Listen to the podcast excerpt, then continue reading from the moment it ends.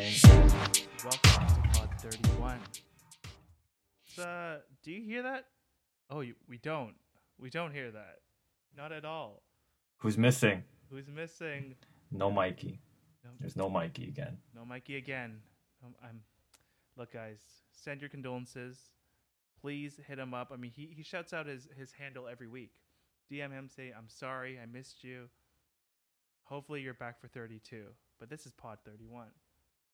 And it's also for a shout out to all the uh, Latin Americans. It's Cinco de Mayo, right? Yes, it is. So- It's Cinco de Mayo. Did you do anything for Cinco de Mayo? I did not do anything for Cinco de Mayo. No, not even like So tequila or Nothing. tacos, nothing. cilantro in the mouth, nothing like that. Nothing. Just home. Just home. Just at home. Okay, that's fair. Uh, I, I've been prepping all day for basically tacos. Woke up at Have you? Woke up at six. Um, put everything together before work, and then just in the slow cooker, and then came home. Everything was good. Made the guac. Made the cilantro onion. Went all out. Had a margarita as well. All And then taco night. and then exactly, exactly as uh, as LeBron would say, Taco Tuesday. Thank you, LeBron. Thanks, LeBron. It's on it's on Tuesday, but, but funny enough though, just I know this is not Springs of food, but this was not planned. So I actually planned to make this last week, and it was No, that's a lie. It- No, that's a lie. No, no, no, no, no, no, like, no. Stop lying. You don't need to pretend. You can just tell us that you are trying to be cute with yourself and just wanted to make Taco Tuesday also be a thing for Cinco de Mayo. Yeah. That's fine. Fine. It's okay. Shout outs to all the Latin Americans. Please follow. Please follow. Hopefully you guys Where can they follow us? You can follow us. Great transition. They can follow us on Spotify, Apple Podcasts, Google Podcasts. Springs and Thread is the podcast name, and just Google it in, and hopefully we we might show up on your recommended. Click it. You might be interested, and it's just great times great great discussion. Yeah, and just share it with your friends, your family, your mom, your dad, Your dog, your pet, I your dog, you know, your cat, cat. Yeah, no hate to cats. Sorry, your Yeah. lizard. I, I want to be inclusive here. everybody. everyone, everything. Okay, that that's how it goes. And so, I don't know about you. It feels like it's been a pretty quick week from last week. It's been fast, yeah. Yeah, and um, from that time, Darius, are you wearing the same trainers or sneakers? Are you wearing the same watch? What's been on Wearing the same stuff over and over, you know? But today I wore my Birkenstocks with wool socks. Wow. And then I wore Wait, to the job, to the site, or just went it out, just going out, just wearing uh, Birkenstocks. And then I was wearing AP today, oof, AP chronograph. Um, And you Ed? also did something else, right? Hold on, before I go, you also did something else. You got uh. I got vaccinated today, Boom! Jeez, finally. Jeez. Yeah. So if you're in Canada or anywhere that's offering vaccinations, just do it as soon as possible. Yeah. Um, get that 5G upgrade. oh hell yeah! But genuinely, like if I always say, I always like thought there's two different mindsets to this. Okay. One is like a very selfless mindset where you're trying to be safe for everyone around you, Mhm. which is fine, which is like a noble path to take. But the selfish mindset is, man, I just want to get vaccinated so I can do things. Yeah, I think and I'm which is that fine too. Yeah. Which is fine too, right? Because ultimately you're still doing good despite your selfish intention. Yes, I agree. I'm I'm on that same boat too. It's just things need to. I I don't like to say this, but into the new normal. The quicker we could do that is by every, getting everyone safe, everyone getting the shot, everyone getting the booster, and then we see how it goes. You know, Yeah, but if and you, it's if you choose not to, though, also that's your choice. I I ain't got no hate for you. Yeah, but like there's some people who have like legitimate reasons not to do it. Um, but ultimately, it's like if there's more needles and arms, then it's better for everyone. Yeah. And it's like my thing is that I've talked to some people who say like, "Oh, it's not going to work" or whatever reason, and I think the biggest example is like just look at measles and see how many measles cases there are in the world. prior to vaccinations and post vaccinations. It's a good point. A Right. good point for, for those out there. And the sooner that we, we can get out of this lockdown, shutdown, whatever we're in, um, is the sooner we can actually start getting together, recording this pod live with Video podcast. video oh, podcast. People, exactly. Videos coming. Don't get me wrong. Videos coming. And we're gonna get, uh, you know, shop lost and found. We're gonna get all these people. I've made some great connections through this lockdown, and to finally maybe even go to their space. Like one of the yeah. one of the places. I don't want to drop them yet, you know, but they said, "Come on in, let's let's do this live." But we had to Yeah. wait until the regular, like the restrictions go down, Yeah. and then we can actually go in. Yeah. Like again, selfishly to do things. yeah. Yes. You know, selfishly just to do stuff. Um but yeah, that was today. If you have if you're not in like Ontario, Canada, and you're not aware of like how difficult it's been for regulations, it's been a frustration, um, to say the least. So if you're listening from overseas, I think I put it succinctly, like very, very succinctly, as like how poorly it's been handled, especially vaccination rollout. For the longest time, for the provincial government, the best way to book, find, I mean, find then book a vaccination appointment with clear guidelines and people who and, and clear demographics as to who is allowed to get the vaccination for the longest time was a volunteer run Twitter account. Like when when a volunteer run Twitter account is the primary and most effective way to do something for a vaccination clinic or something like of major importance like this, it's super frustrating. Yeah. Yeah.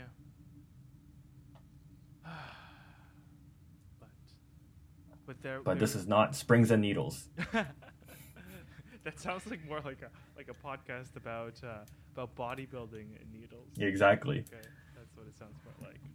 Uh, but But we had a yes. we had a inquiry. You had an inquiry on Instagram. Someone was buying watches. Yes, and someone was was, and that's what we're really going to talk about primarily um, as as the meat of this podcast. But before I do, I do have to answer your other question: what I wore. So what I wore were actually the 990 V five, like just like you, same shit, different day. 990 Different week. Different week. Same same shit, different week. There you go. New Balances on the feet, 990 V5s. Um, and then on the wrist, it's been constant actually. It's been the 58. Um, and I'm just using, maybe just because what I'm doing right now and my tasks every day, I just need that dive bezel on me so I can time when 10 minutes goes by in those intervals for certain tasks. So Like quickly see it. Exactly. So I think that's why I've kind of put the Explorer away for now, and I've just primarily been wearing the 58. And like you said before, we talked. it- We may sound like a broken record, but that dive bezel is really a practical, practical. Can you say complication or like, or just a feature or function? Function. Just a function. There you go. Because a Yeah. complication would, would refer to it being in the movement. Yeah, something like in the movement being different. Yeah. Chronograph. If if if that was it, then it'd be a it'd be one. I used my chronograph today to time my 15 minutes wait period. Woo! I know the first time I've actually used a chronograph for timing something. Wow. I know. I think you mentioned that before. That like you haven't. Oh wait, no. Never. For eggs. For eggs, or was that the dive? I don't even cook eggs. That's just uh for that was just for an example. I don't even cook eggs. Uh, on the thing of New Balance, though, really quickly, um, I shared it with the group. Not the actual shoe photos, but um, my 550s came in. That Mikey. Man, his his 550s that he got for free 99 Yeah. and Mikey got angry. Mikey, we love you, but I'm not letting it go to you. The worst. Uh, yeah, I'm that friend. But you know, w- with that being said, I am very excited with the GR releases that are slated to drop this Friday. So when this podcast drops, um, I just think they're more wearable. I'm not sure if you've seen them, Darius, like those ALD ones, but yeah, they're cool Mhm. color blocking, but I, it's just not for me. That's been a thing for a lot of collabs for me. Like they look really cool, but because they're so unique, I don't I wouldn't wear them consistently. Yeah. I'm still on the hunt for new daily sneakers, but There you go. who knows when that's gonna happen. I'll probably wait until I can actually go shopping, Yeah. then I'll go buy shoes. And get that So- experience. That's Yeah. the entire thing. You you know someone uh, somewhere on Instagram said that these New Balance 550s, just the silhouette alone, they they're calling it the the Nike SB Dunks of New Balance. Of New Balance? Yeah, I can see that. I I kind of agree. Like people are really digging it, and it's it's maybe a bit of it too because we talked about it when when they first dropped it. Is it's almost too retro for me. Yeah. It's almost too patinaed and and too classic looking. Yeah, Exactly. but hey, So it to if me you like it, if it works, exactly, and to me, I I I think at this point these New Balance ALD uh, joints, they are literally an Instagram account growth hack. The moment you Yeah. post anything about this shit, boom, racking up likes, racking up follows. You know, so that's pro tip, yeah, 550s, hashtag New Balance. there you go. There you go. Um, so let's go on to the topic today. Um, one of our one of our followers out of New York. I hope he doesn't mind me shouting him out. Asher. So Asher, never met him. Only spoke to him through through DMs. And just to kind of walk the listeners through and kind of give you the full story is Asher. Once he saw the 36 millimeter uh, Explorer, like the new one, come out, he was like, "Oh, like this is really interesting. I really want it." And then afterwards, you know, we we, we talked the same talk, uh, the the the the realities of not being able to get the watch you'd like, um, nature of the the industry, um, and so he's been on the hunt, Darius, and he's been on the hunt. Um, he's looking for maybe the vintage references too, like the one one four two seven zero. So he's like, oh, maybe maybe that's the way I, I go. Um, and then he's kind of found himself in this limbo where he's like, you know, maybe I don't want the Explorer. I want the OP Oyster Perpetual. So that's one of the ones he he also shared. And he was looking at the 39 uh, millimeter variant, the one that was discontinued in the white dial. Um, and then he keeps kind of flip flopping, and he found like the OPs with the six three not uh, three six nine. Sorry, right? He's like, oh, maybe I want this, and then eventually he landed on what he shared, which was a Rolex Datejust. Uh, don't remember, was it Datejust or was it OP? Fuck. Anyways, it was a vintage Rolex, um, and then from there, he sent it to me. He said that he's pretty interested. He- the price is great. Um, and when I saw the listing and when he shared that it was coming from eBay, and no disrespects to eBay, look, I'm sure there's a lot of gems on there, but for me, eBay, you really got to be careful. You got to know what you're looking for. Um, for me, and, and maybe Darius, you can kind kind of jump in after this. Is for me, my worry with eBay is number one, is it a Frankenwatch? Right, because boxes, papers, they can be easily sourced. Um, in my opinion, at least. Um, and then from there is if they're not being transparent or they're kind of wishy washy or it's gone through hands, could they be selling a Frankenwatch? That's my word. I think I think there's with again, like you said, eBay. There's no hate to it because it's just an open marketplace. You know, you can put anything on it, and they do their best to put their protections up. But eBay's not a like it's not specialized into anything um, in particular. So you can get great listings, you can get great sellers, you can get terrible sellers, you can get terrible listings, and the the advice that's been tossed around in the watch industry for a bajillion years not even just watching watches but like sneakers cars anything you can buy anything collectible is and anything collectible with value with a significant value outside of the um like first ownership of the thing has always been by the seller. And especially for a brand such as Rolex where counterfeiting is so prolific and honestly to the point where it's very very close and like people have spent decades trying to get them perfect so once you do something for many years you get good at it Yeah. just buy the seller and if you have any inkling of a doubt then don't do it. No one can ever force you to buy something Mhm. ever. You know, they can have the most convincing argument, you can have the most convincing product, you can have the most convincing price. But ultimately, you as a buyer, if you don't click the buy button, if you don't complete the transaction, you're at no loss. Yeah. At most, you could be out an opportunity co- um, cost of maybe a good deal, but that's not realized opportunity until you sell the thing or unless you complete another transaction. So really, no loss to you. And Ed had sent me this uh, listing prior, and I looked at it, and the price was at the point where I wouldn't consider it a great deal. So it's like you can find these things, and the product isn't incredibly rare. You know, it's not something that there's only like four of in the world or something like that. So you could find another one relatively easily. So if it's not a product problem and it's not a price problem, then it becomes like a seller problem and a sourcing problem. Like you said, it's from dubious origins. And that's the biggest thing. Coming from New York, um, well, the buyer was also in New York or also in the States, so it's not a big of a deal. But still, it's it was at a price point where I didn't feel like I would have purchased. I would have rather bought new. hmm And that's how, especially for like price points where it's close to new, and for things that are not too difficult to find, then I would just buy new.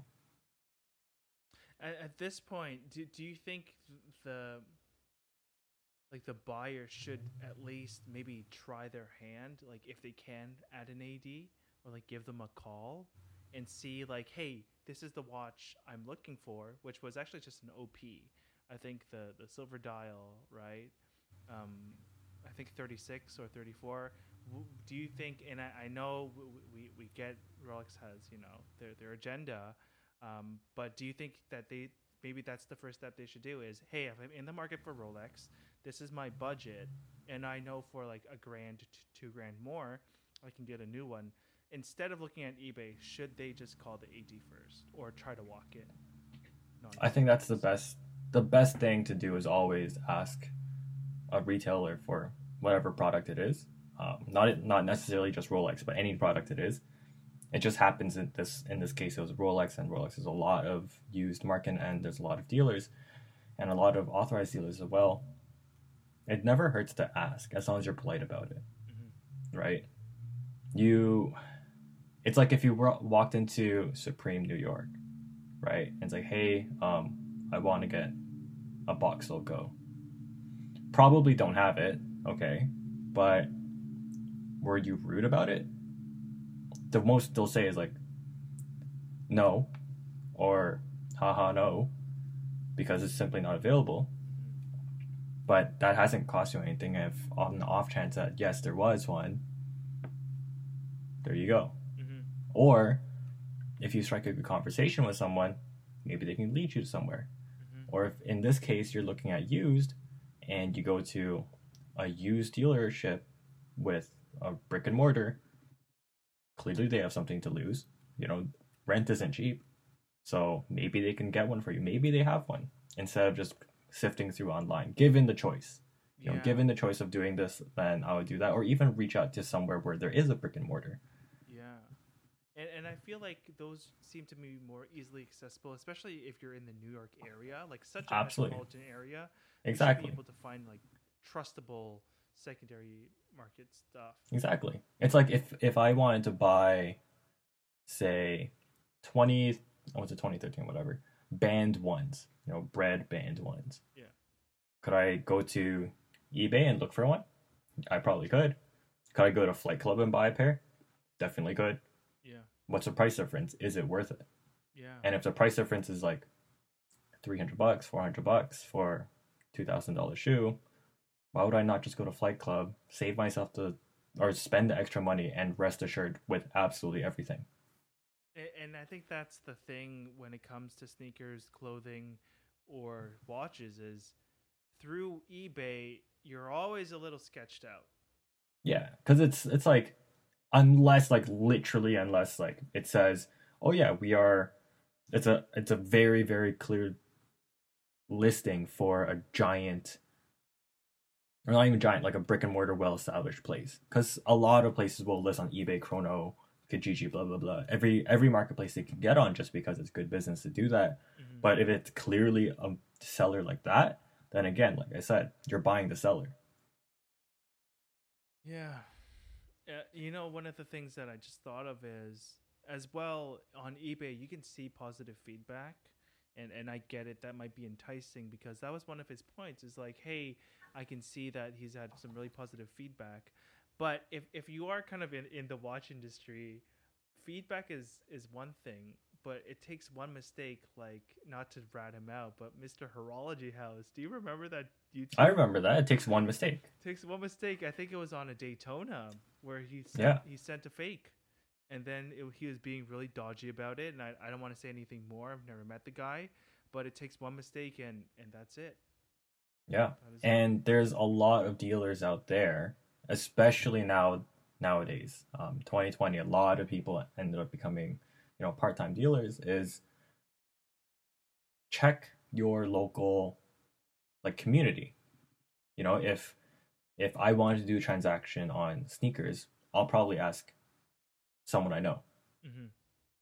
and if it's someone they know does someone else vouch for that guy or that person yeah, right? And if someone's gonna vouch for them, what I mean is not just oh yeah that guy that's a good guy that's a good guy that that doesn't count.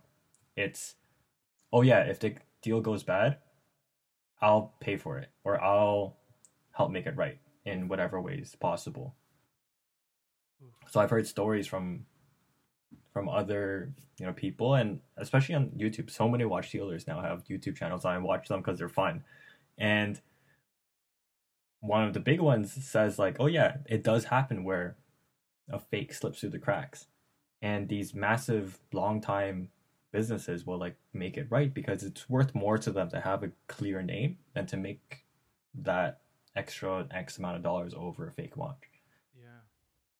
So you're saying rely on community because on eBay it's very easy. If he gets a bad review, he could just open a different account, Yeah, right? you could just buy good reviews, Eh, that that too. Yeah, right? But you can't really buy someone saying, "Oh yeah, if this deal goes bad, I'll pay for it." You can't buy that. yeah.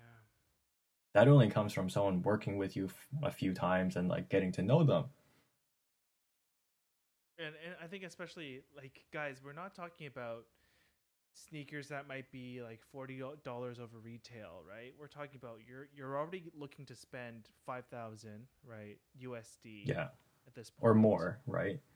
yeah, or more. And if if the difference is a grand and a half, is it that big of a difference?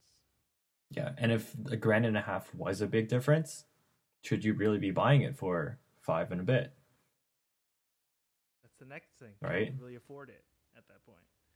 Is it a reasonable purchase, right? And it's like when I I want to put it in perspective and like how you should approach this. It's like if you were if one of our listeners was buying something from Ed tomorrow, like a pair of New Balance 550s, for example,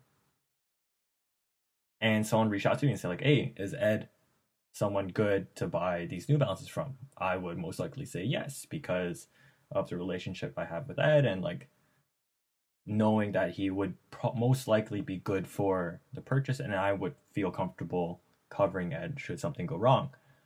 And the same things back, the same things in reverse. This is what I mean by having someone that's vouched for or someone who is a good enough, a vetted and I wouldn't say vetted, but like someone trustworthy. Because I've said it before, is likes are easy, positive feedback is easy. Anything that's like, yes, good, clickable on an app or a platform, does that really mean anything? Five five out of five. Yeah, like five out of five. Does it mean anything? No. Like Amazon reviews, five out of five. Product was good. Product arrived on time. Great. That doesn't tell me how good the seller is. It doesn't tell me how good the product is. Yeah. If, if anything, those reviews, and this is just myself, is I actually want to look for the bad reviews. Like on Amazon, click Exactly. one star and two star. Like, okay, where did they fuck up? Exactly. What happened? How did they fix it? Yeah. Like if someone, if say for in this instance, um, our our person bought the watch and it turned out to be a bad watch.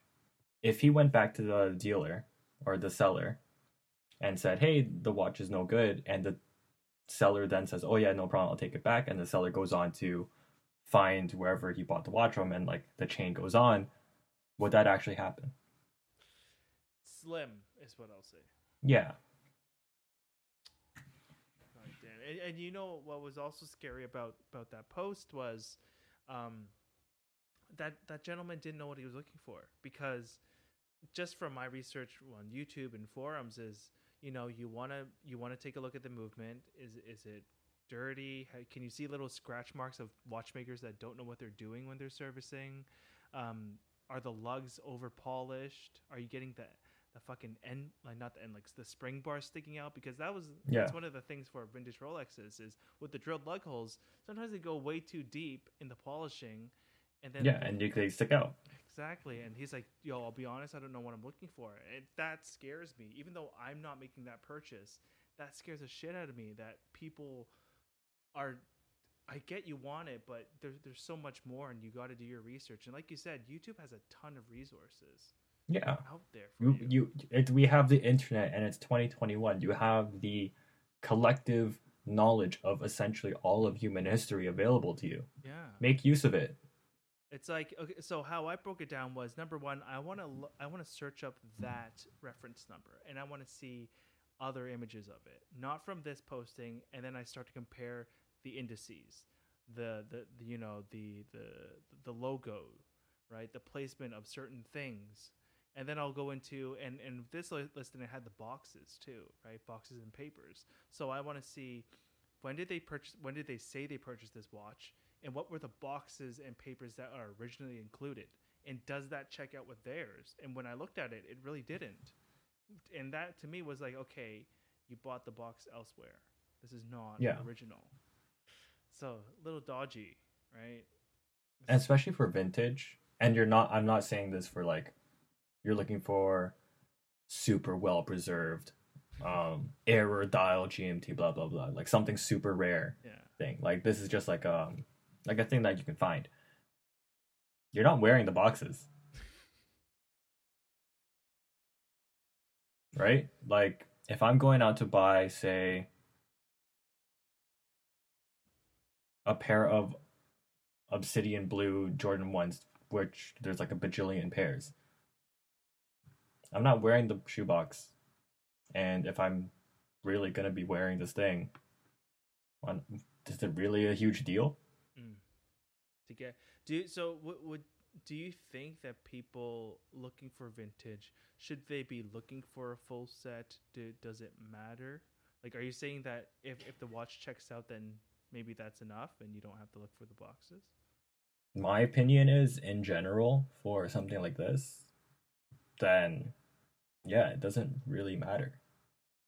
Um unless like there is a certain reason you want it um i don't see really why it matters too much.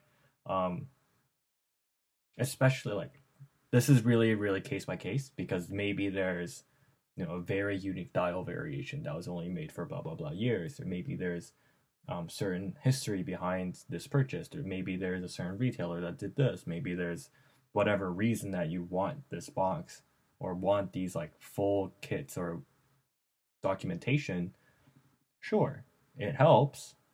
If it's not something that significantly adds value and this would be something you would know at the time of purchase does it really matter too much right?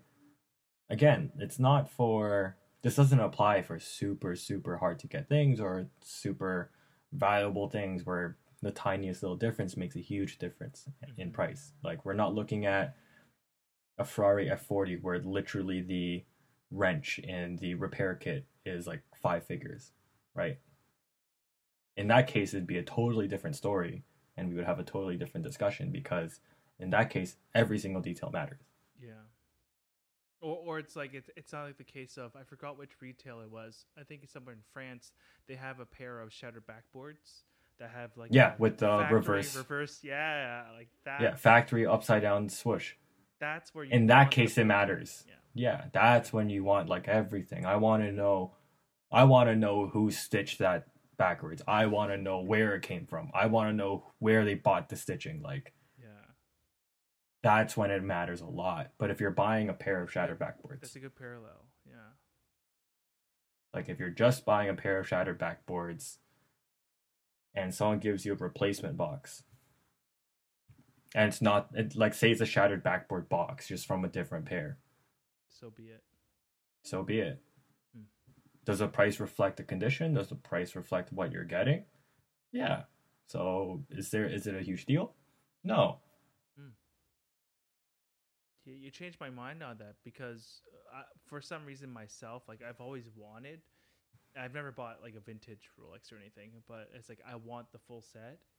And but but I guess my thing where it's different is I want it from the first owner.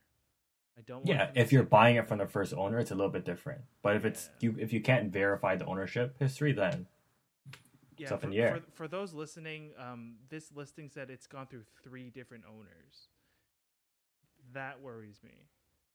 yeah. because It's, almost like, they're- literally the same pushing- thing. It's like they're pushing the responsibility right off the gate, right? And saying, Exactly. if you got the watch and you found out that it wasn't um, authentic, then it's like, hey, I, like I didn't know, like that that was the other guy. It's like Yeah. a division of responsibility from there. So just it did not rub me the right way.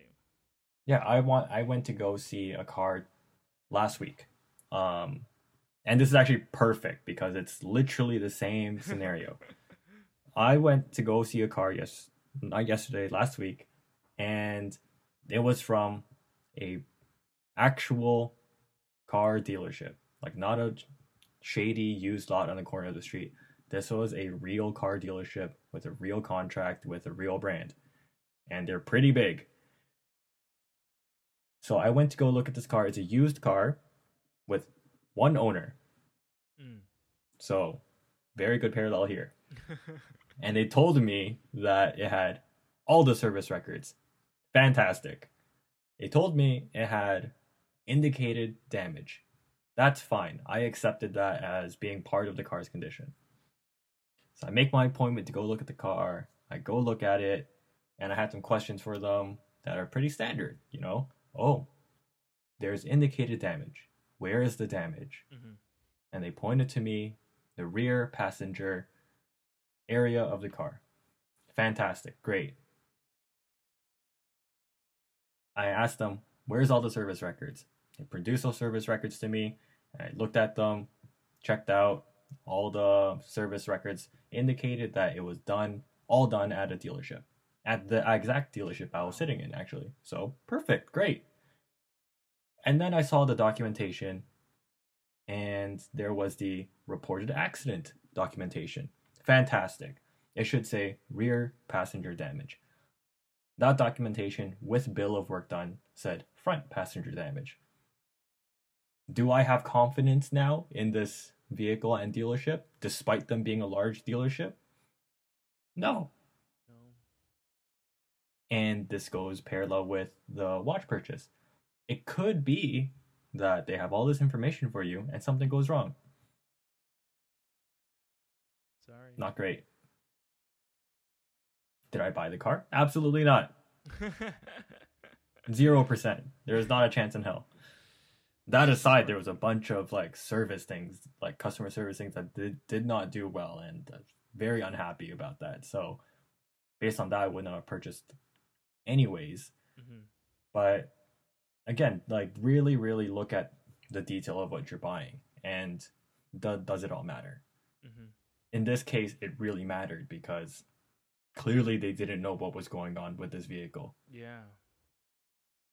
Just it, it, it takes one thing, right? It takes one thing to be like, uh, okay. Uh, Like, and it does take like it does depend on the severity of the thing. If they said like, oh, it's has sixteen thousand kilometers on it, and then when I get there, it's like sixteen thousand one hundred, whatever. Yeah. Like that's fine. But this was not fine.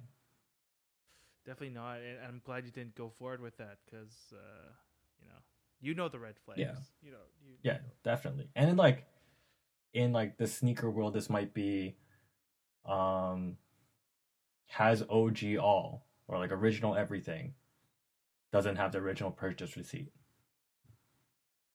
It might be a big deal, might not be a big deal. Yeah. Usually not a big deal. Yeah, I think with that, I mean, especially if you're looking at like the first run of Air Jordans, '85. Then it's a huge deal. And But if like if it actually if they actually have it, huge deal. Yeah. Generally, they don't have it though.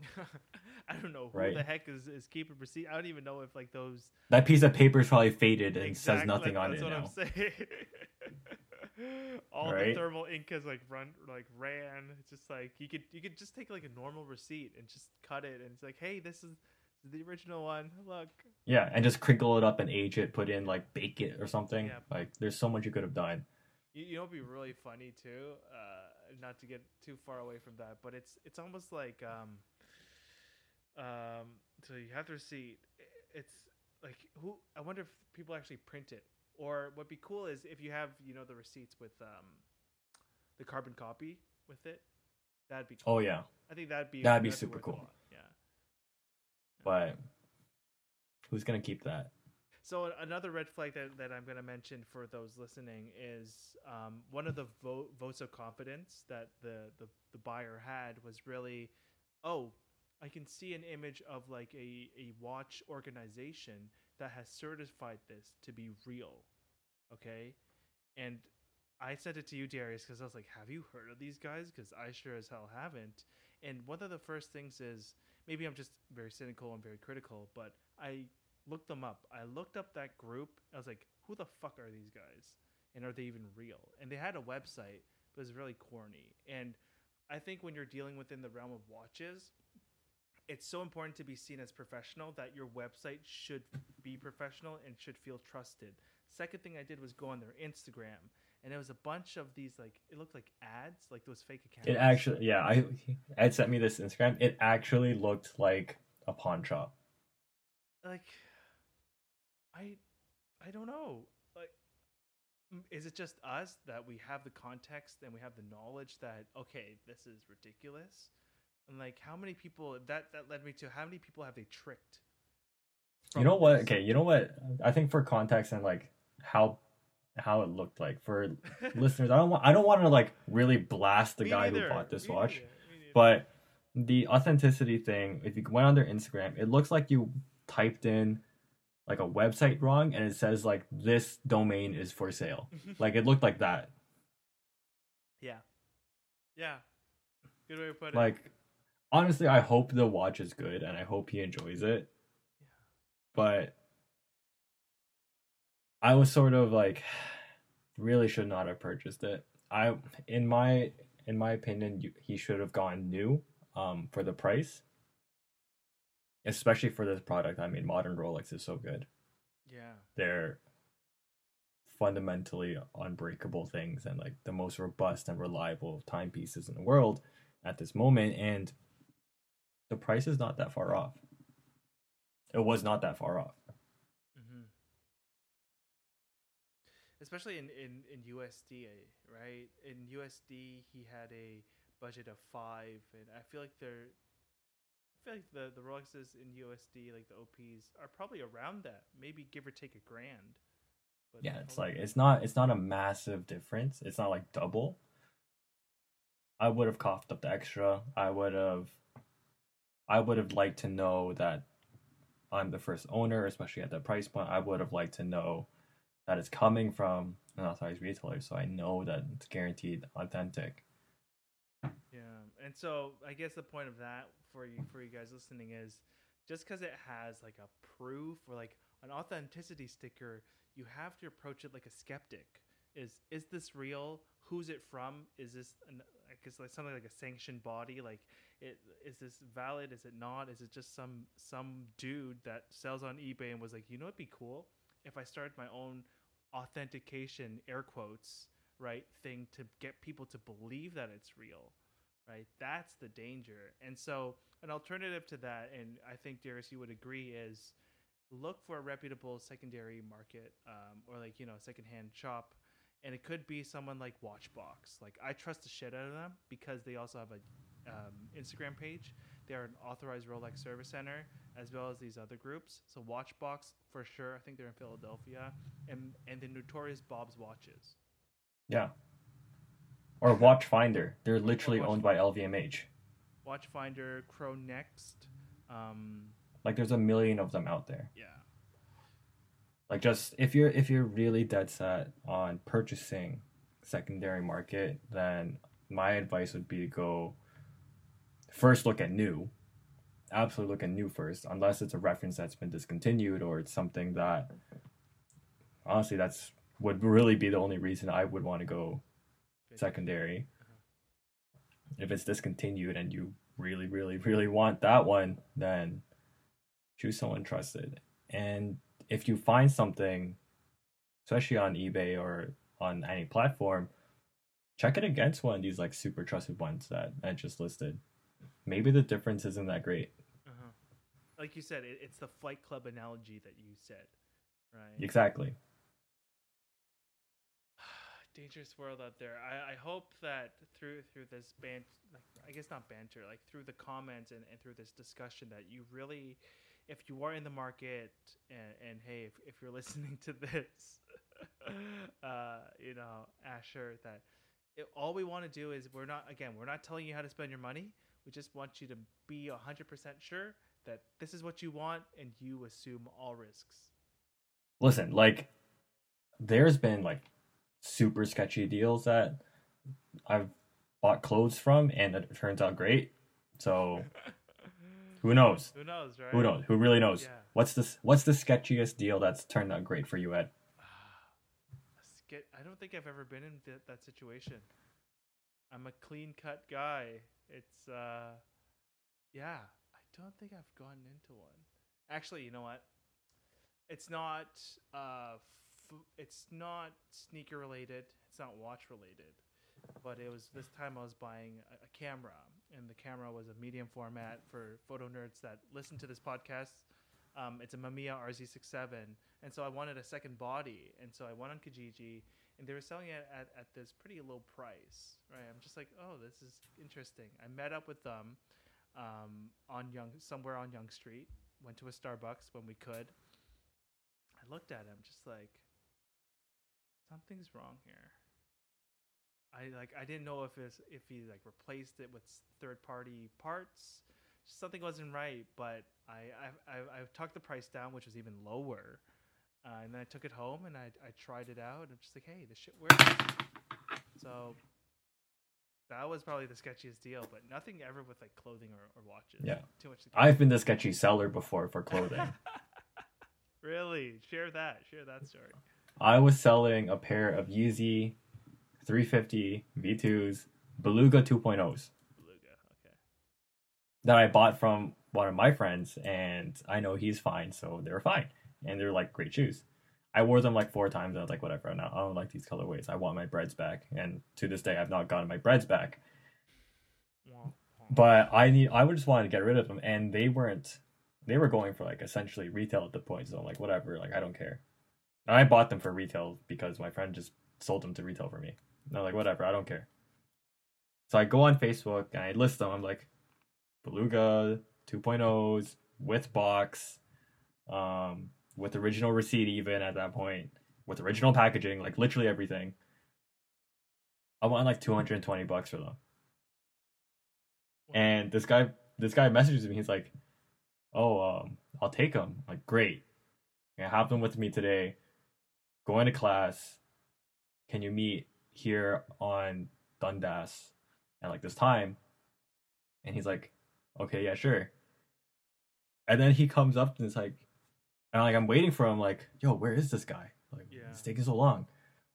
He comes to, up to me. He's like, "Oh, I feel." I was like, "I'm sorry, I'm late." I'm like, "Why are you late?" Like, bro, like I have stuff to do. Yeah. And he goes, "Oh, you know, like the price just seemed really good." And like, I'll just sketch it out and ask my friends. I'm like, "Bro, listen, like I have more other things to do. I'm not gonna scam you out of like literally twenty bucks. Yeah. Because if I was to buy a fake pair, it would be like a hundred something dollars. I'm making twenty bucks. I'm not scamming you for twenty bucks. I have better things to do with my life. Just take the shoes, enjoy them, please. And like, oh my god, just wear them to the ground because you're getting them for like two dollars. You're getting them for zero money at this point. Yeah. You could resell them tomorrow for like more money than you paid today. Yeah. Just- Just go enjoy them. oh my gosh. And then like he scampered off and I did my thing. I was like, now that we've had this discussion, like that must have been so sketchy for him. Maybe because like you're just go- you're just going up to this guy who told you that he's basically giving you money to earn, yeah. right? And he's just like, just shoot, just give me the money and go. That must have been so sketchy for him. Also, it's like you were probably you were for sure you were younger, right? So it's like is this is this guy like a con artist? Like, Yeah. did he get these shoes? Oh my gosh. And now the Belugas are like eight hundred bucks. So like, you're welcome, stranger. Yeah, stranger. If if you still have them, good on you. I hope you still have them and you enjoyed the hell out of them. Yeah. See, seeing people run shoes to the ground, it's really nice. It's really nice. I don't think personally I haven't been like purchasing a lot of clothes sketchily. One time, okay, one time I had to sell some shirts, just some t-shirts, Okay. and the guy texted, "Oh, can you meet at the library?" I'm like, "Yeah, I can meet at the library, no problem." I get there, and no one's there. I'm like, "Okay, where is this guy?" And then this literal teenager comes biking up the hill, No way. and he's like, "Oh, my friend just told me like this is a good price. I should buy them." I'm like, "Did you actually? Are you actually biking here? I expected someone to like be here." He's like, "Yeah, man. Like, said it's a good deal." I'm like, "All right, dude." I just gave it to him in like a in like a shopper's plastic bag, That's jokes. No. and he just he biked away with it with his shopper's plastic bag. I'm like, "Okay." Did he I have hope like you a enjoy. basket in front of his bike? Is it one of those? Yeah, I just like put it in and his biked away. I was like, I just looked around. I'm like, "All right, cool." well, that was sketch. No, I love that. Uh, c- can I know what item it was? I sold him a um it was a shirt from Dries Van Noten. Okay. So clearly this kid knew what he was buying Yeah. because that's like such a, a brand that not a lot of people will buy and it's not hyped at all. So clearly he knew what he was buying and clearly he knew his friend knew what he was buying at least and he got excited about it and he biked himself over there to buy the shirt. In a shopper's drug mart, poly. bag. Yeah, in a, in a shopping drug Mart poly bag and like that's funny. I think that, it's I, so funny. I think that's the the best part of it is I don't know how much you sold it for, but it doesn't matter. It's like Oh, it was like literally a hundred dollars Like, for I'm like a four hundred dollar shirt. I want this shirt, and I see it in shoppers. Like I would be sketched out. I'd be like, hold up, what? right? It's like what's going on? Yeah. That, oh my god, that's funny. It just not not to give people ideas, but I just thought about it. If I were a sketchy reseller, I think I would buy a shit ton of like fake Louis shopping bags, right? That can pass off as real, and I'll just put every item in that. You know that's a whole thing. What do you mean? Whoa! People buying real retail shopping bags. Oh, they're buying retail shopping bags. Yeah, like literal paper bags. Oh my gosh! I'm You know, some people like them like no no. Some people want them to have like on display, whatever reason. Fine, it's like it's cool. I guess it's cool to have on display, but people are actually buying these things. And I guess con artists are buying them too.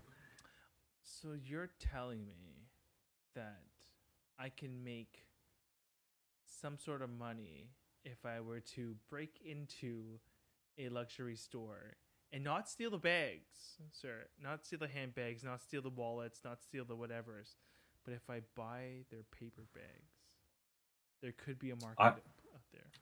I'm assuming you could just walk in and ask for one, but you know. Wow. Well, uh, bulk, right? Trying trying to make some some money. Let me get this whole carton of paper bags. yes. They might look at you funny. Yeah, I've been a long time customer. Um, the name's uh, Aubrey Aubrey Graham, but you know, I, I just need all I just need all your paper bags.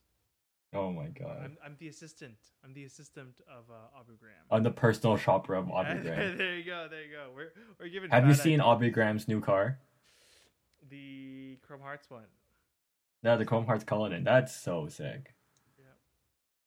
That's what I mean when I told people, you know, Chrome Hearts will do anything if they like you enough and you they like your money enough. Maybe he's he also likes his his uh, his son because he's shooting hoops. I'm not sure. I'm not sure if Oh, you yeah. saw that video. Oh yeah, I saw that. Son shooting hoops. That little spin for those not for those wondering what the fuck you're you talking about. Drake posted a vi- uh, video of his uh, son playing basketball in his personal basketball court. Um, Oh yeah, in his house. Yep, in his house. right, and little little guy did like a like a spin. Got a little spin move going on. Yeah, little spin move, and then you know hit it, hit it with the little little. well, I think it was a shot. It wasn't a floater. Right, just a shot. Um, speaking about that, and this is we're jumping right now, but I like that his court had uh, eight and then twenty four in the background to, Yeah. to pay homage. That that was nice. I thought I found that really sweet. Well, they were close, right? I think. Yeah. Oh man, I know we brag on Drake sometimes, but he's like the only Toronto artist that we have. Yeah, he's a good and dude. Weeknd, and I guess Nav as well, Yeah. Sorry, Justin. No hate on you, but and Justin. Justin has been doing better. Okay, he's been doing better. I think so. What do you think about his his brand Drew? I have no idea. I I think it's like very Kapital esque. Yeah, it's it's the smiley face one. I, I'm trying. I Oh, don't yeah. have a, I don't have an opinion either, but I I see it a lot, and I'm like, okay, Can't tell if Kapital. yeah or nah. Like, is it Kapital? I can't tell. I don't know. Kapitals, damn. One day. One, One day. One day, I you know, you'll see a um, a lovely Daytona on the wrist, coupled with uh, Kapital socks, Kapital Norage, Kapital everything. Hopefully, everything. I've gotten I've gotten back into thinking like, you know, what would be really cool. Daytona would be really cool. I've gone back to thinking about that, but I want my personal. I would want a um, Oyster Flex. I love the Oyster Flex. Beautiful. Yeah. I agree. We, I think it's I think it's a fantastic modern watch with the Cerachrom bezel, the Oyster Flex strap. I think it's very sporty. I think it's such a good piece. And for those listening, it's not like a flimsy like Casio rubber strap. No, no, no. You It's so good. you get this nice, you know, silicone coupled with the the steel that's inside, and then you also get the- Titanium inside. Titanium, sorry, and then you actually still get that Rolex clasp at Yeah, the bottom. full precious metal clasp still. Mm, Fantastic. oh my gosh! Especially in white gold, it looks Oh, I'm sure. so stealth. I'm sure. So stealth. I am sure. I think that's really a look that we're gonna see more of probably in, in five to ten years.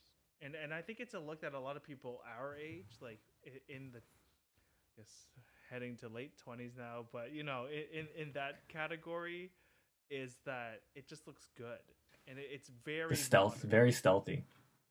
Yeah, I like it. I mean, I, I've I've seen uh seen people put on the the Everest rubber straps on the new Chrono, uh, Tudor Chrono, like a little Daytona Junior. It's a good look, but Daytona Junior, Tudor Chrono should always be on the bund strap in my opinion. I like the bund strap more. I think I think I agree. Uh, for for that, even though they're the same company, it's often duplicated. Wait, what was it? What am I trying to say? Often imitated, but never duplicated. Right. It's So- true. It's true. 'Cause you got Zenith in the game. You got the uh, the, the Omega Speedmaster pandas. So imitated but never duplicated. Never duplicated. Never, ever, ever. God damn. So I, f- I feel like we could talk a whole podcast just on just on the big R. Oh yeah, they they do everything, and it's such a mystery. Yeah. uh, one more thing I just remembered. Um, with that whole secondary watch thing, he, the the buyer was also willing to risk throwing down that money and then bringing it to an AD. Is that something that people should do? Now this is for most luxury products, essentially all luxury products. No retail outlet in any capacity would willingly give you like is it real or not? There's too much liability there. Like this isn't even just for watches like literally anything. Like if I had like an LV belt and I was like, "Hey, like I just bought this. Like, can you verify this for me?" yeah i mean put yourself in the perspective of the retailer right? What do you stand to gain from offering this service? Nothing maybe some customer satisfaction right? But if you're the retailer those that customer was not your customer to begin with. Um likely not.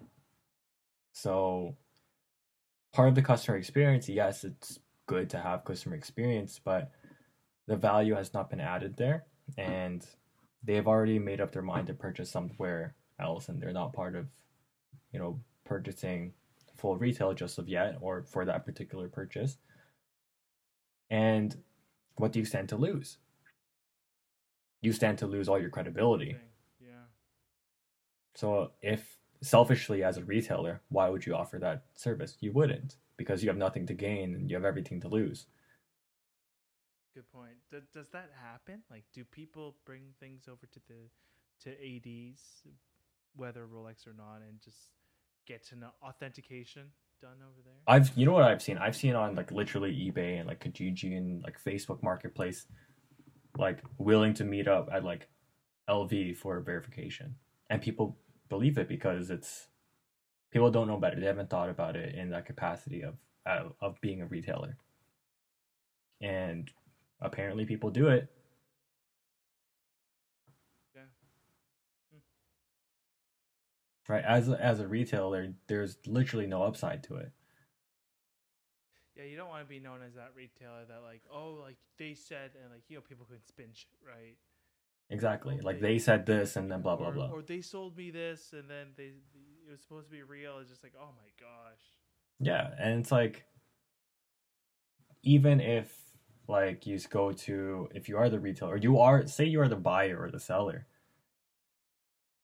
How much training has the person who's standing in front of you representing the retailer had on authenticating product? That's true. right? I think sometimes people forget that these are some of them are normal people, and this Yeah. is like a job for them, and they're just trying to push numbers and sell you stuff, and Yeah. knowledge might not be to that extent.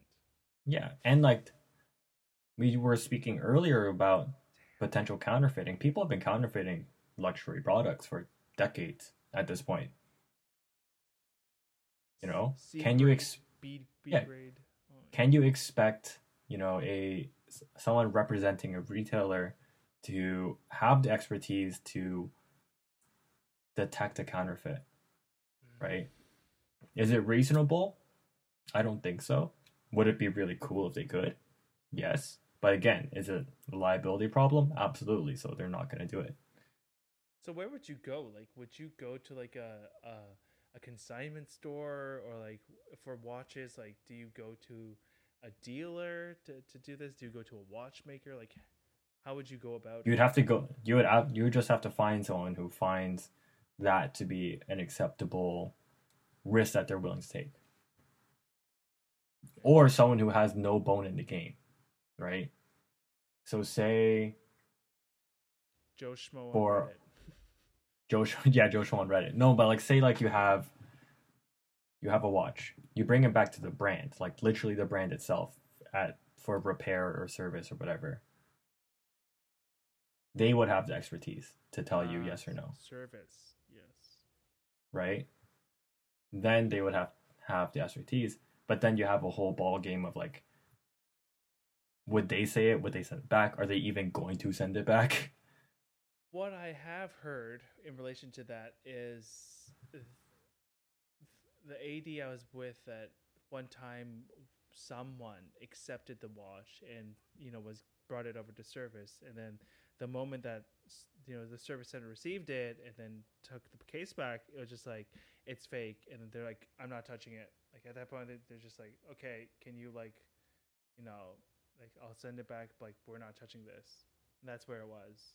Like whatever. Yeah, and then However, At that point, you would know, like, right? Okay, here you go. But it, Yeah. it- I'm sure you get charged and bill for it because it's still Yeah. time. it's still time. I know I've done this for Louis Vuitton before where I sent I bought something and then I sent it out for repair and I bought it, you know, used because it was just a friend of mine. I was like, Oh, I need it repaired. And he wasn't sure. So I'm like, whatever. Sent it over. They finished it. I'm like, okay. I guess it's okay. Oh. Do I condone that? No, you really shouldn't do that because you're risking everything. But if you're like, this is something that can happen, do you run the risk of that particular brand or retailer confiscating the piece or doing whatever with it? Who knows? You you you just brought that up. The brand confiscating the piece. I feel like that's very valid because why would why would the service center in their interest, in the brand's interest, want to re-release this counterfeit out into the world? Right? Like, do you, I don't know. Um, Yeah, we're not speaking on behalf of Rolex. I think we're just kind of like I'm kind of realizing and I'm kind of speaking out loud, but you like like acting as if I were the the brand that like some brand would I want that liability I wouldn't in any capacity I would not want that capacity that liability That's true. And I, I think if if I were a service person, right, I would just tell the whoever the service manager is like, hey, like this is fake. If we re- re-release it into like or we give it back, we run the risk of more counterfeits being out there. Is that, you know, should we just keep it or should we like toss it? But then the other argument is like, hey, like I spent 5k on it. Who are you to throw th- this out? yeah like it's also not their property so they don't have anything like that what I have heard though in France is that it is illegal to own counterfeits and to sell counterfeits so therefore they do actually have the capacity to hold on to or destroy counterfeit items that are found and that also applies for the border p- patrol yes. Border. I guess it's all. I guess it's in the interest of the country to have, you know, everything from their prestigious manufacturers be authentic. In that capa- in that capacity, ah, sort of scary. God damn. Jesus. Yeah, that that'd just be a very unfortunate case. Ever find yourself, but like we said, Just don't put yourself in that scenario. yeah, right. I think you bring up a good point, like grabbing something new, because that worry is gone. All of that is gone. You don't need to worry about anything. and it's like I feel like the vintage game is you have to know exactly what you're looking for. Like down to like the little dings or like is there a T is it like T Swiss T or is it just T and then Swiss? Yeah, like you need to know the thing better than anything else. Yeah. And you gotta study the shit of it. You know, what years were they in production for? You know, what what like you said, what boxes, papers, all that stuff. Oh, Yeah, when I like when I went to look at the car, I was at before I went to look, I was learning about how reliable is this engine block. You know, what's common problems in this engine block? How do you fix the common problems? How do you detect the common problems? What's the engine block like corporate code? What's uh so I can search it better. So like, oh, like this serial number or this reference number of this engine block common problem. So because it's shared in ah, different platforms. Like I was so nerdy with it. Yeah. And, and you have to be. You Yeah, there's so many risks. So if there are big risks in whatever you're purchasing, become a nerd in it, become an expert. Or at least try to become an expert. Yeah. Damn. Oh, jeez. I I hope this helps someone, whether it's cars, whether it's sneakers, clothing, watches. God damn. I don't know. I'm just scared, man. Like, yeah, I know it's not my money, but I I never want to see anyone burned like that. Yeah, and you never want to see anyone burned. Also, like if you're buying like something where it's really inconsequential, YOLO, I guess. Yeah, I mean, like if you're looking for like a '90s vintage center swoosh Nike T-shirt, okay, fine, like do it, whatever. Just whatever, man. But this is like a watch of like substantial value that we're talking about. Like shoes of substantial value, cars of substantial value, like everything. Yeah. There, there's a there's a perspective for everything, and there's a uh, there's a certain case by case for everything, but can't cover all of it. Should should have also told you he he owns a vintage uh, 34 millimeter Rolex Perpetual manual wind.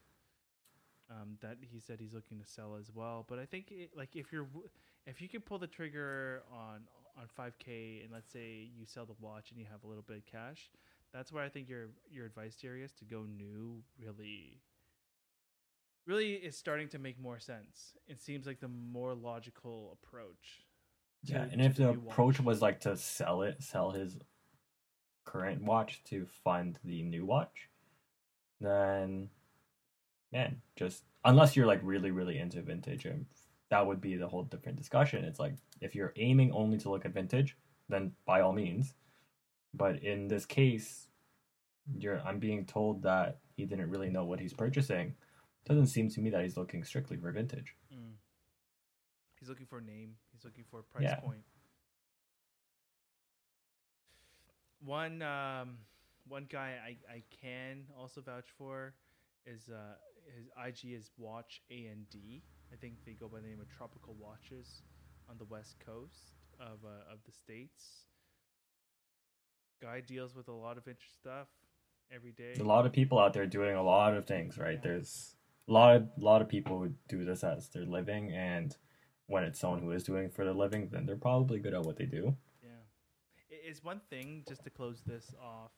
The this this segment is is one thing to look for a money back guarantee or like to look for something in a clause that will say, hey, if you don't like it, thirty day hassle free or like fifteen day hassle free. Is that a good indication? Like, is that? Oh, it's a whole different thing of exercising that, though, oh, okay.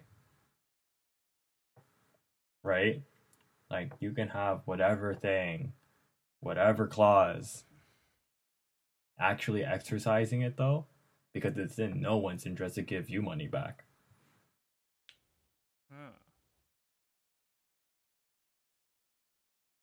I never thought of that. It's like it's like this is this is sort of like the argument where like you always tell people to use credit cards versus debit cards Okay. because if you get burned on a debit card, it's your money that's gone. So no one has an interest to give you back your money because it's ah. not their money. They don't care. But for a credit card, it's their money that's gone. They have all the interest to get their money back because it's their money. Yeah. Huh. So if you're buying on some platform that has like a 30 day money back guarantee, whose money's gone? Your money. unless you use like credit in which case it's like actually not your money but then again the platform doesn't care because it's not theirs Well, AD it is. Right in which case you have no worries It just seems like you had to go through so much shit, right? right And is is it worth the time is it worth the time is it worth the headache is it worth the scare it really sounds like we're just beating him up at this point No, we're not. We're not. I think. I think we're just. We just want. I think it's.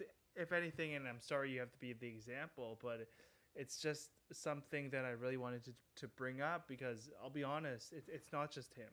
It's it could be a lot of people, and it could be people just tuning in and they're like, oh, like what what is watches? Oh, like oh, you're telling me I can get a Rolex for 4K? Sure, right? Um, I think it's more education. I know I've had people kind of say, "Hey, I'm looking at a watch and like this price like this brand." I'm just like, "No, like you do not want to go with that listing that you just found on Yeah. eBay." Like, you, And for a lot of listeners, these will be like their daily watches and like their everyday watches. When you're looking at vintage, they are can be robust. They absolutely can. I mean, there's nothing that says they can't be, but technology moves on. and the robustness of modern watches far outpaces vintage ones general in the most general sense. Well, what are we at right now for for Rolex's base movement? Is it thirty two thirty five? Is, is that 3230s, 32 3235s. Yeah. Right. Those are pretty great. really um, really good and they're fantastic i mean they have so much technology put into them to make them robust and that's a really good point because if you ever hold onto just even not even like movements like hollow end links versus solid end links that's not movement that's literally just an extra metal that makes it more durable right You know, uh, oyster the new oyster class versus older style just stamped metal stamped. class Oh, oh, I don't know. Right? When I see those, there's something in they, my head. There's a, like... they're they're very era specific and they look good yeah, but functionally wise as being like a daily piece functional. Yeah, right it's no no contest it's like buying like um like a 70s car versus a 2020 car which one's going to keep you safer in a crash 2020 2020 every single time Model X. just because there's more technology put into safety Yeah, and, robustness yeah. reliability and they hire those like uh, ergonomics people to like make sure this is designed so if it were to clip this, then this happens versus you Exactly. and all that. Stuff. Exactly. And that goes on to like watches, shoes, and everything because if you're looking for a daily thing, the best daily thing, putting aside maintenance and things like that, and or like upkeep of whatever thing it is, the modern equivalent of whatever you're looking at is most likely the best that it's ever been. Because no brand, no company has an interest in not making the best thing that they can make. Wait, so are you saying, Darius, that we should buy Jordan 35s versus Jordan 1s because of the If you're looking at it- advancements?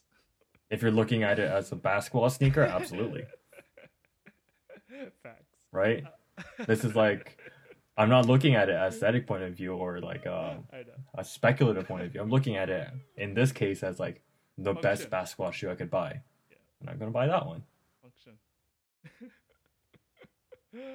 um, I still love my ones though, obviously. for sure, for sure. Uh, one thing I do have to say, and this is not again, this is not to encourage this this marketplace, but you said it too. Counterfeits are getting really good. Counterfeits are getting really good, and Oh my god, if you wear counterfeits and listen to this podcast, just Yeah, I don't know about that, man. We, we we we like to keep things authentic here, but what I'm saying with counterfeits is especially Rolex, and you said it too. It's like even that lasered coronet on the on the sapphire is starting to get replicated, um, which is scary. And even like a Everything. silicon hairspring, or like the movement down to the colors. It's it's actually crazy. It's not what they used. I've s- I've spent some time looking into counterfeits just because, like you said, it's so crazy. It's terrifying. Like it's at the point where people are barely calling counterfeits; they just call them clones. Like, it's it's so terrifying because it's essentially indistingu- indistinguishable. Eh, indistinguishable. that word. yeah, because like the the coronet uh, at at the twelve o'clock, the the rehaut, right? Hold Yeah, and this isn't like this isn't like the, the product isn't good or the product isn't um like unique. This is a function of people spending literal decades at making these things. You know? Right? If you start making something for decades, you'll get really good at it, whether or not it's a real one or fake one. Hashtag me in China. It's Really, seriously. Like we said before, made in China goods are really, really good. really good, guys. But yeah, it is it is scary because I've seen those videos of the Submariner comparisons, the the Daytonas, and if I saw it on the street, I would literally think that's it. I think I know what videos you're referring to, like the Watchfinder videos. Even if you opened it, would you know what it is? yeah, it's it, they're getting super good. Like it, it comes down to the point of like okay, that five is like a millimeter mm-hmm. wider than the original. Like that's how good it isn't. Like back in the day where you get like a totally different font, like a typeset. Yeah, it's not like that. This is really scary shit. People for the products that are in super high demand and are thus counterfeited a lot are is it in like are you such an expert where i mean you as in like the general audience you are you such an expert where if it was not side by side would you be able to tell right like For the Probably person, not. No, and even for a lot of like watch. even for experts like yeah. you probably don't even you couldn't tell unless like you're super well tuned to it Yeah, or you have like a loop, and then you can see well the finishing's pretty poor on this compared to a Rolex because I've seen ten thousand of them through my thirty years. Like that's really Yeah. the, the knowledge base that you have to grow up in. With with people in their twenties getting into the game, unless you studied it when you're like you know an infant, Yeah. you're not gonna have that context to be able to make that decision or like to know the difference. Exactly. It's like even people like you see Yeezy sellers or even sneaker resellers. Some super experienced guys will hold on to shoes like, yeah, this is not real because they've literally held thousands of those shoes. You, as a general consumer most likely have not. Exactly. And the person who's making a video on like, oh, this is how you tell a retail sneaker, blah blah blah, is it real or not? They've probably have the experience, hopefully, if they're making a video of holding thousands of those things. Yeah. It's also not to say that professionals can't fuck up. Uh, I'm referring Exactly. to Yeezy Busta's episode Come on, Come on, Yeezy Busta. on those uh, on those what was it the 500s that he got wrong. Sometimes that just goes to show you sneakers they're getting better with the smell, with like the the, the was it acetone?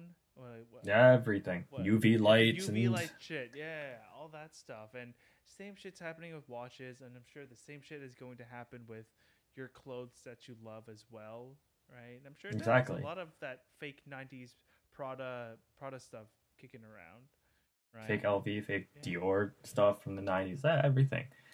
That's why I'm always a proponent, first and foremost, of buying new things. Despite it not being very environmentally friendly. Ah, I'm sorry. Well, as as someone, I'm gonna I'm gonna say arguable because what if it, it doesn't stop? Number one, and number two, if you want to be organic or whatever, like you as an average consumer, I'm, I'm gonna say this, and you can hate me for it, whoever it is listening, but you've never done the research to see if it actually takes less energy making recycled products versus new products. Just saying, Yeah. you've never I mean, that. Yeah, you're probably never calculated that. And you're probably not going to accurately calculate it either. No, no. Yeah. sure. So I'm always proponent just for my own peace of mind and like one ease of access for things, two ease of mind. Just buy from new. But you know what, Darius? Like sometimes, like I'll I'll say this, and this is not to someone in the culture of whatever it is, but I often get like the the snobbery. It's just like, wow, like you're such a snob. Like you have to buy like new things. What do you have to say to that? Like, what would you have to say to those people? Because I I don't feel like I feel the same way as you do, and so I get it. But I also get the like, oh, you're you're too good for new things. I mean, old things, like shit like that. The things we're talking about are not like life or death things, right? So may feel like it, but it might feel like it, but like like we said, like if you're buying five thousand dollar watch or like one thousand dollar sneakers or five hundred dollar sneakers, whatever, it's not an essential item to your well being. You know, at no, this is like what we've said this very very early in these podcast series, but like no one, you're not entitled to whatever product it is right? It might be snobbish to say that, but it's absolutely true. I mean, you're not entitled to owning whatever product it is. You're not entitled to owning whatever latest Jordan 1 is coming out. No, no one was entitled to having the backdoor ones. Mm. Right? So, yeah, you can say it's unfair to do this, or it's like blah, blah, blah. You're so entitled for saying new and buying new. Yeah, because that's what it is. It's a luxury thing. It's a luxury to buy new, and it's a luxury to buy new These things, and it's a luxury to buy these things anyways. A and you forego a lot of that when you're going used. Yeah, because it's almost like we want to be democratic. Like this should be Exactly. attainable. This should Exactly. lowering the bar basically. Exactly. And at that point, you must then consider why are you buying it? Why are you buying it? Damn. I'm gonna send this podcast to him. Yeah, like at that point, you have to consider why you're buying the thing because this happens to me a lot, especially for Louis Vuitton things because it's like very out there. It's very loud. It's very in your face. And the Louis Vuitton market, in the secondary market at least, is very strong, especially for clothing. And clothing secondary market is like everyone's a nerd about it. Everyone is so so strong about what they want. And people go like, "Oh yeah, I want this monogram jacket for whatever reason." And then the prices for them will be up obnoxious because they're rare whatever. And people are like, "Oh, you're upcharging." It's like, "No, you're not."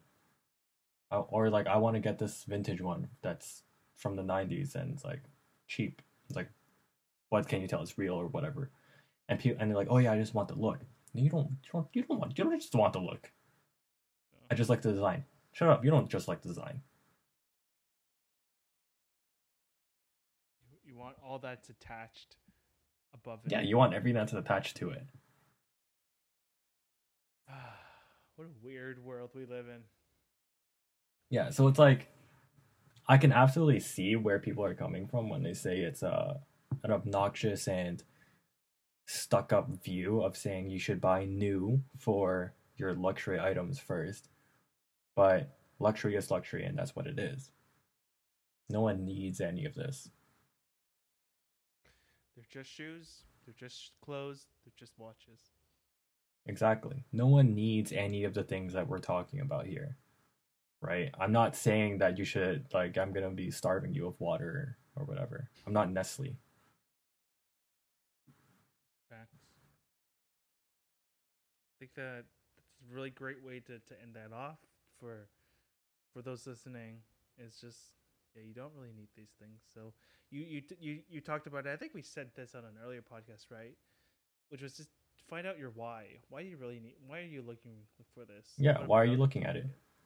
And if it's something like a luxury item, a lot of people will say it's to mark an occasion or mark an achievement as a symbol of success. Then why are you downplaying that symbol of success? Oh damn! Damn! Right? Are you uh, it it becomes to a point where it's like especially if the reason why you want it is like a brand thing or a symbolism thing, Mm-hmm. then you're sort of discounting yourself. Wow. Wow, I never look I never looked at it like that. That these are great questions. Um and I guess I, sh- I should sh- shout out another friend of mine who who has realized this. Um not the same person, but then is is now like, okay, I'm going to mark the occasion. You know, I could look for a used Speedy, but I'm going to mark the occasion and I'm going to save up for brand new Grand Seiko Yeah. right? That's a smarter way of going going at it. again, again, to reiterate, unless it is very specifically you're looking for whatever thing it is. Yeah. Okay, fine. Then then it's fine. Like then it becomes a different discussion. But in general, if the discussion is I just want I don't know what I'm looking for, I just want it for a good price. Why? I get it saving money, but if you're not saving a lot and the reason why you're buying it is not because of that specific thing, then why? Why? The why is what we will leave leave you off with.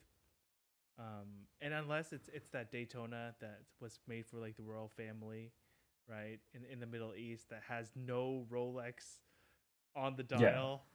fucking get it. I don't care. Yeah.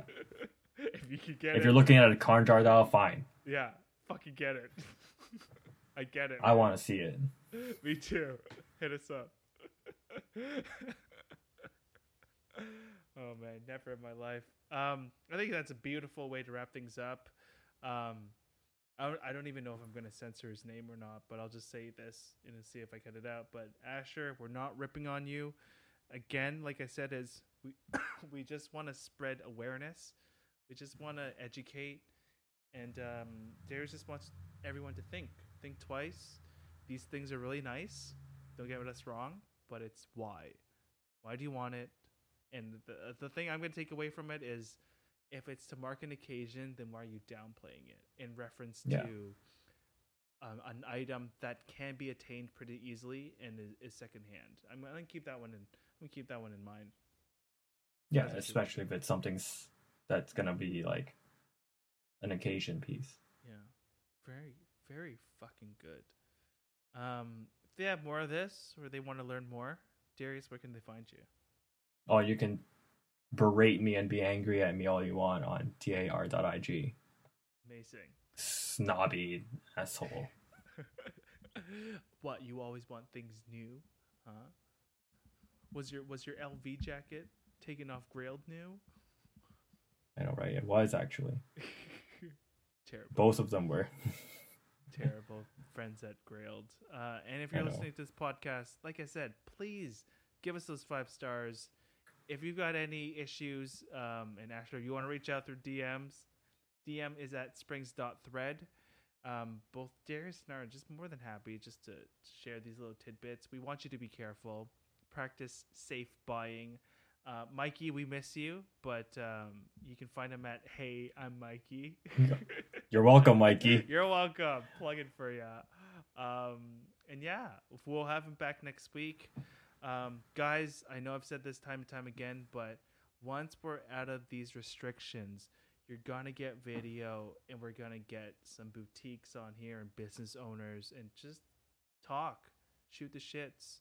Um, and also, Darius, you should know too. Uh, Luke, my friend Luke, the one with the cars and everything, and the shoes, clothes, everything.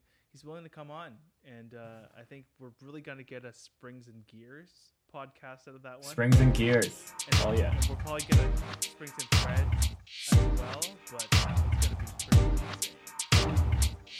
Hell yeah. I, I want to do that one live. I just feel like the Hell yeah. Be crazy. Be crazy. All right. Until next time, thank you all for listening. Again, follow us, rate us. We love you guys. And until next time, with Mikey, peace. Bye.